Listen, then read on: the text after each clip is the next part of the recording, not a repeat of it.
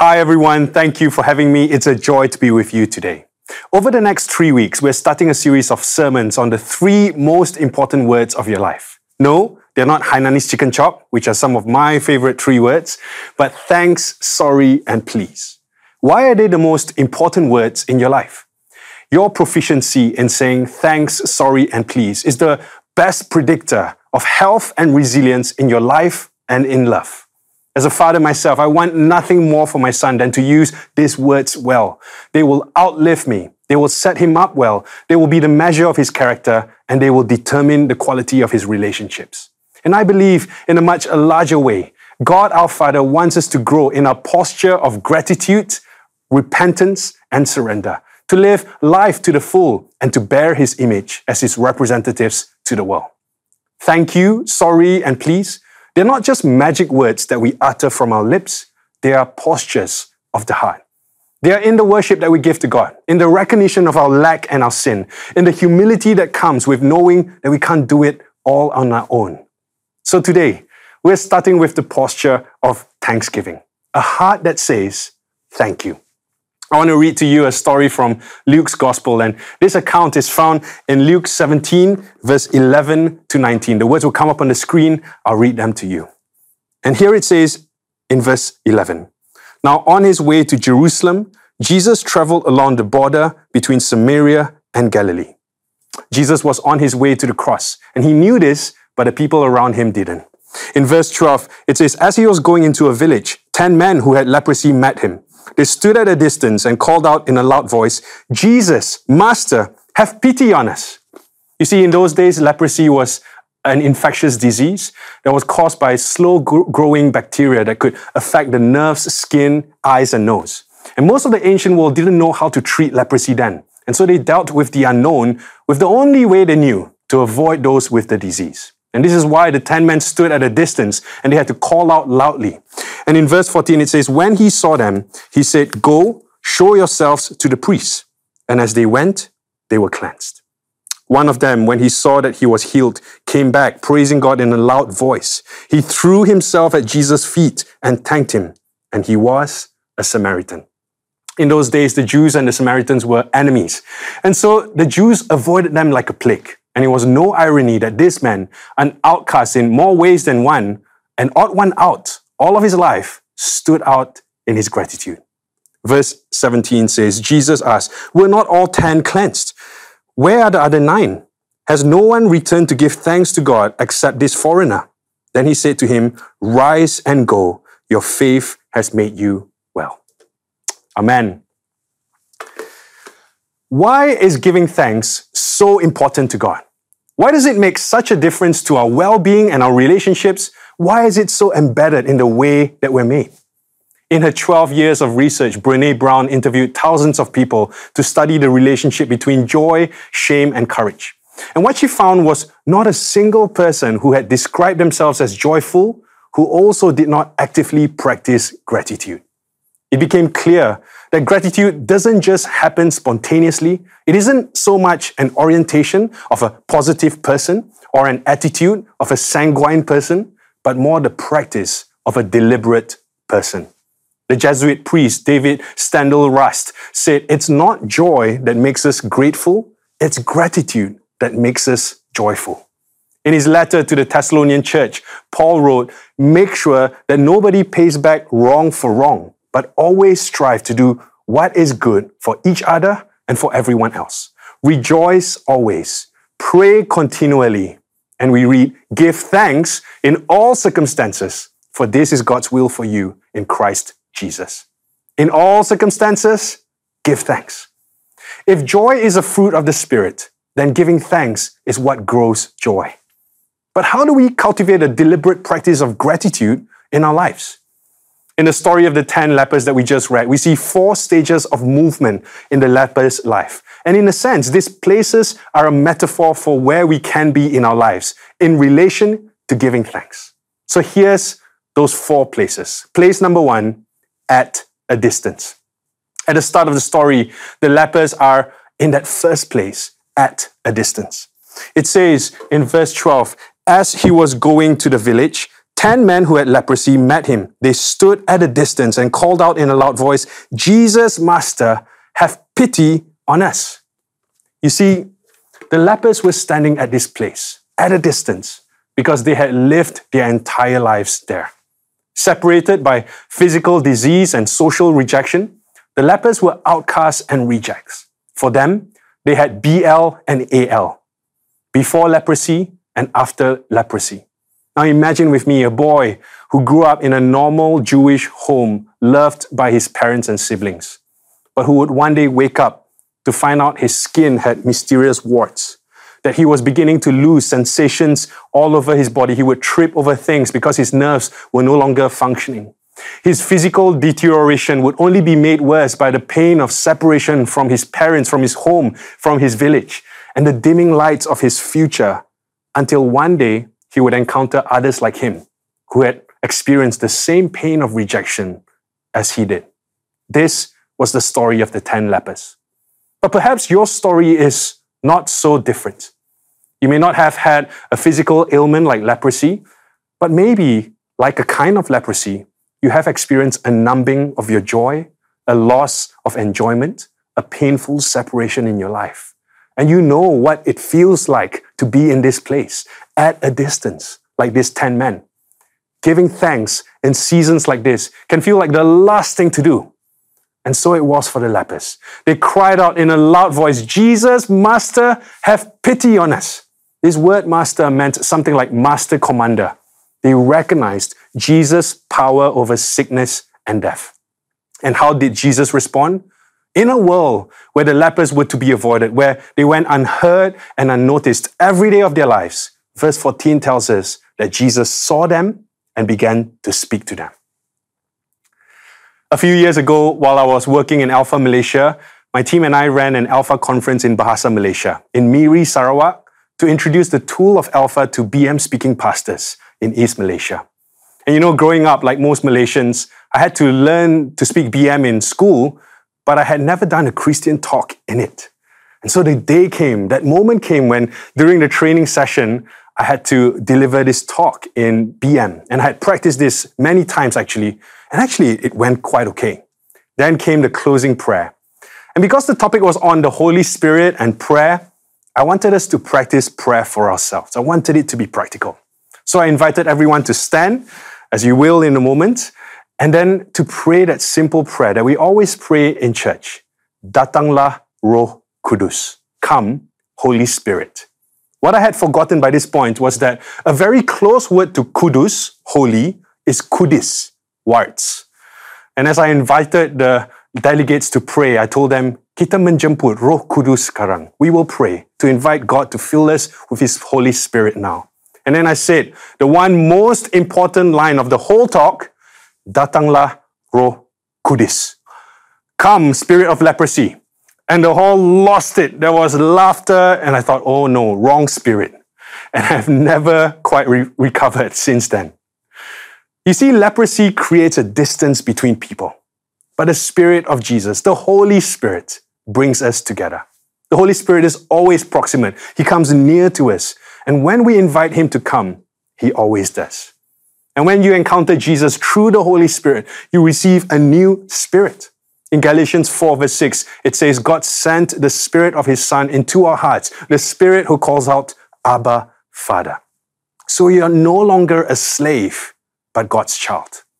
In Jesus, you can know the love of the Father, and as God's child, your primary identity is now as God's family.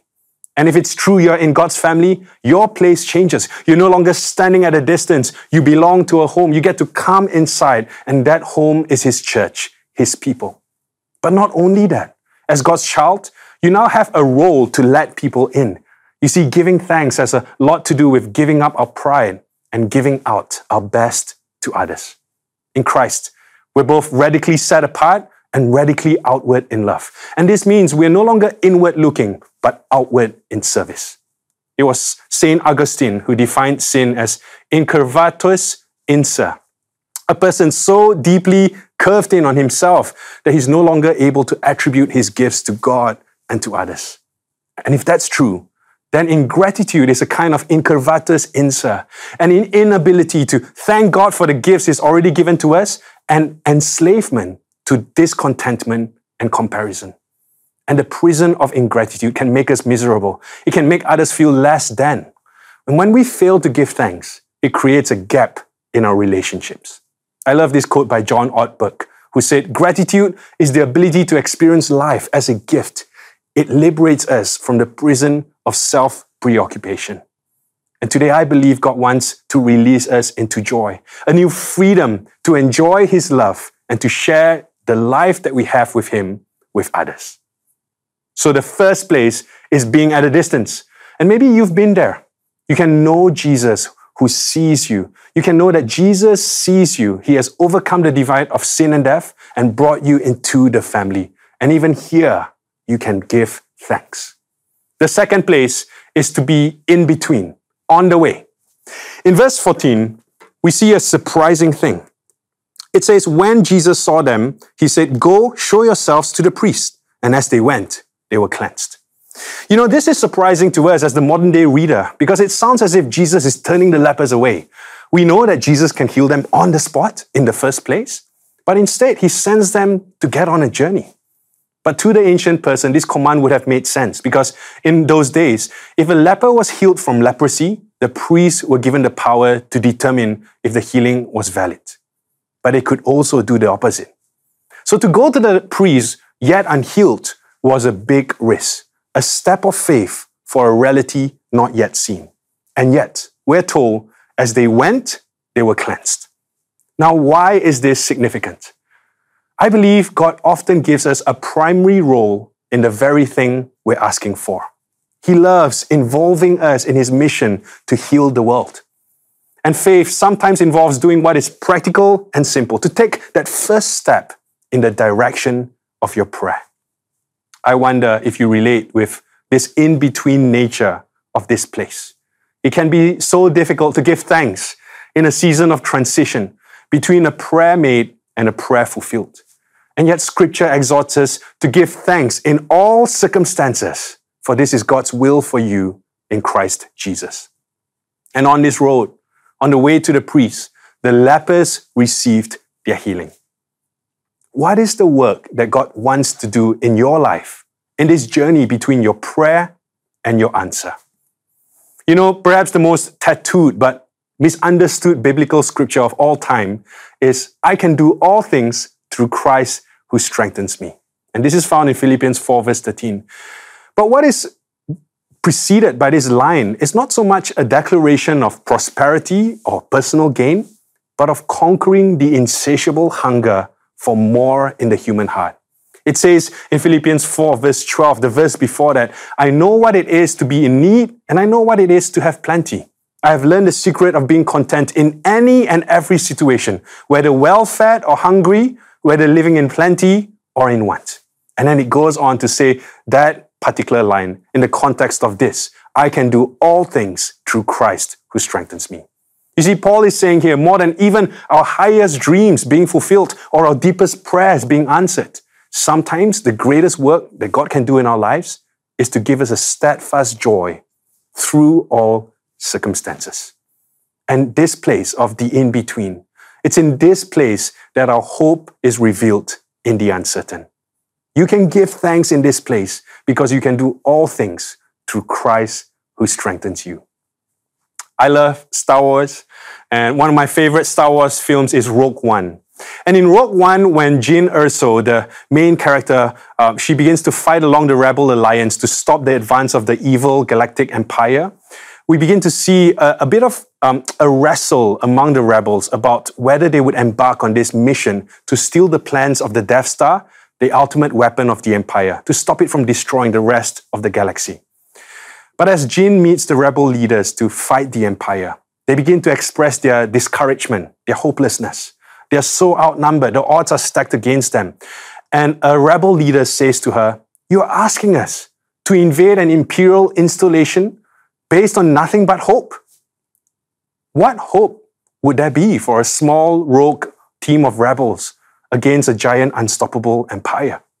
And Jyn looks at the leader and says, Rebellions are built on hope. You see, in a world of complaints, misery, and hopelessness, grateful contentment is a countercultural act of resistance. Gratitude is a rebellion against the darkness built on hope. G.K. Chesterton said, I would maintain that thanks are the highest form of thought and that gratitude is happiness doubled by wonder. And today you too can know true contentment, the joy of gratitude, living to the fullest the gifts already given to you by God. Place one is the place of distance. Place two is the place of transition. And place number three is the place of return. In verse 15, we read, One of them, when he saw that he was healed, came back praising God in a loud voice. He threw himself at Jesus' feet and thanked him, and he was a Samaritan. Interestingly, Jesus expressed his disappointment at the other nine. It says in verse 17, Were not ten cleansed? Where are the other nine? Has no one returned to give praise to God except this foreigner? And there are two things that we can learn about gratitude in this moment. That number one, gratitude unexpressed is experienced by others as ingratitude. And number two, you cannot love well without thanking well. There's something really important about gratitude that requires it to come back, to return the credit to the owner. And when we give thanks, we're really saying, I love the gift, but I love the giver more. Were the other nine lepers grateful for their healing? You know, after a lifetime of rejection and separation, I have no doubt that they were grateful. But what was the, what was the difference between the nine lepers and this one Samaritan leper?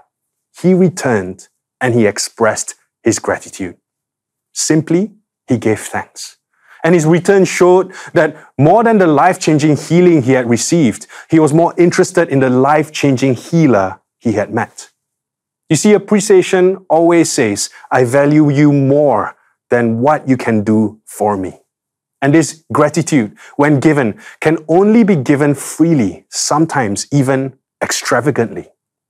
Earlier in the same Gospel of Luke, in Luke 7, we're told of a story of a sinful woman who learned that Jesus was in a Pharisee's house for a meal. And we're told that she brought an alabaster jar of perfume and stood behind Jesus at his, at his feet, crying.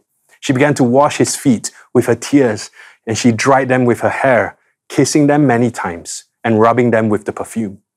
When the Pharisee questioned this moment, Jesus pointed out that her depth of gratitude had come from her depth of understanding how much she was forgiven.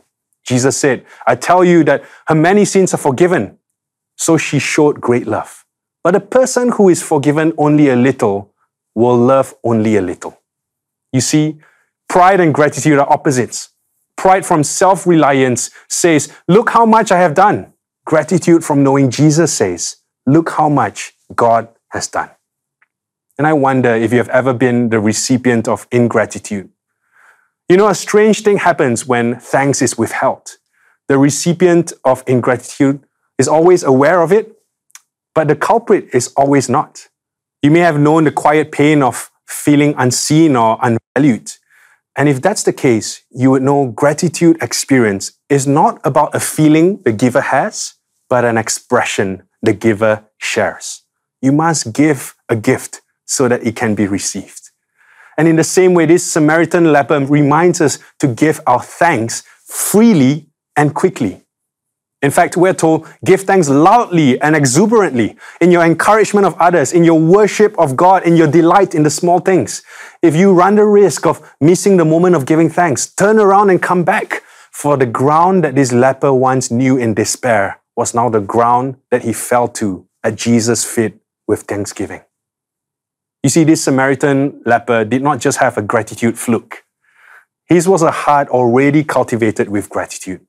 We're told in the book of Romans that an unthankful heart is fertile soil for darkness.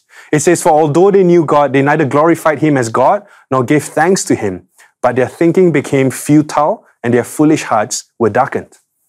As the Samaritan leper received his healing on the way to the priest, he received a new revelation of the true high priest.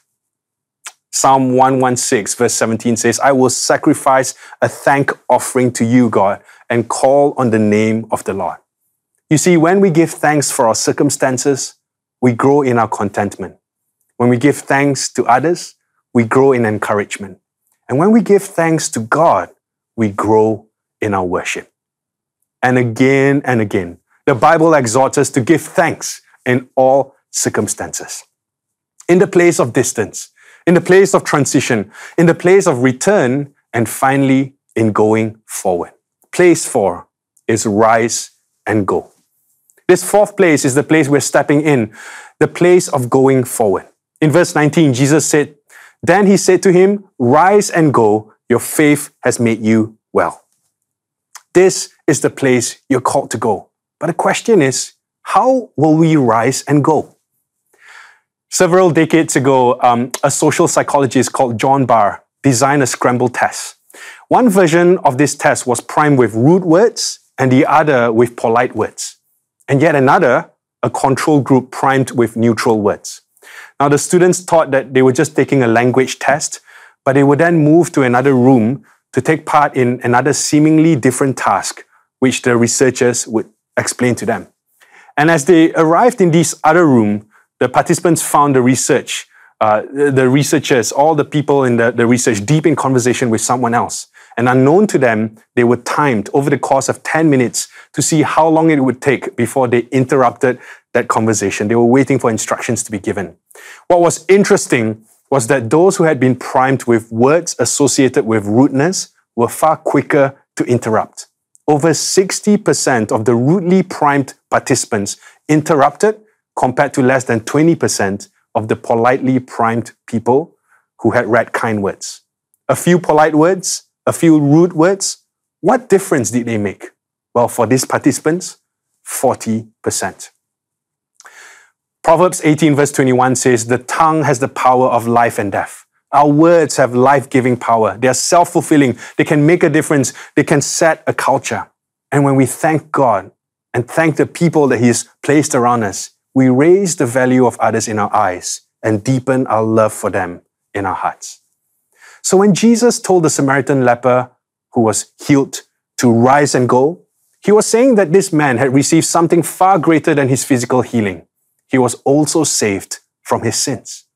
His nine friends were declared clean by the priests of the temple, but this man was declared safe by the Son of God, our true high priest.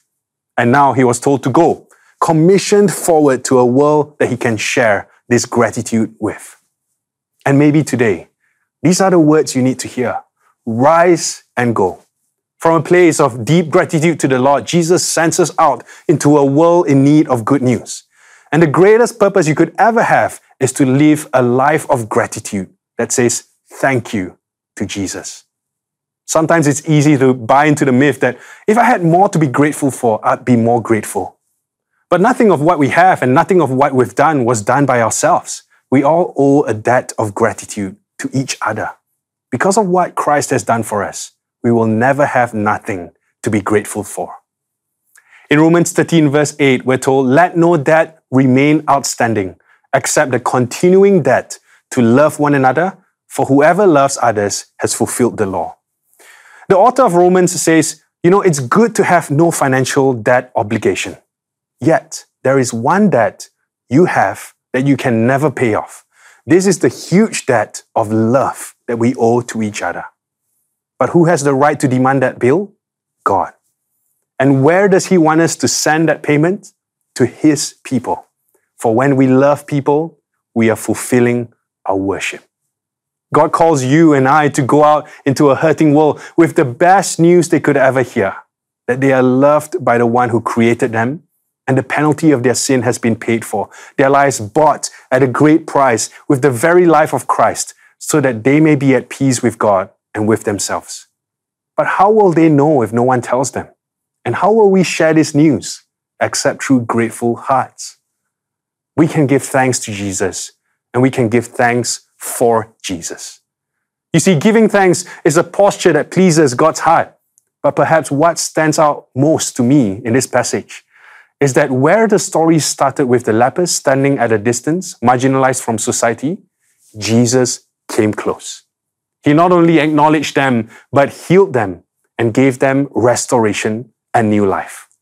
And so, regardless of the place that you're in your life, you can call unto Jesus and he will come close to you.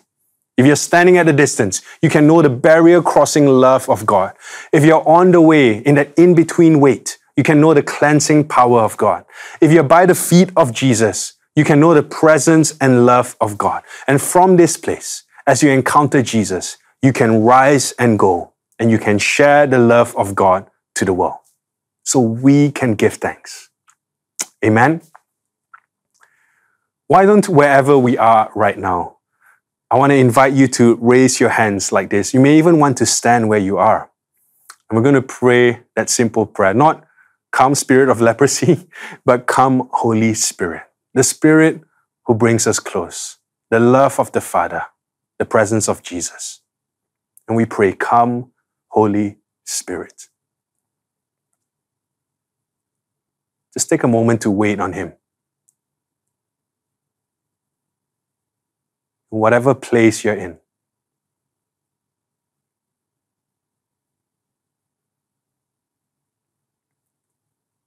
Jesus, we thank you that we can receive joy that comes from you. And we thank you that even if we receive nothing else in this life, we have the greatest gift already. So we pray now, come fill our hearts with new hope and new joy.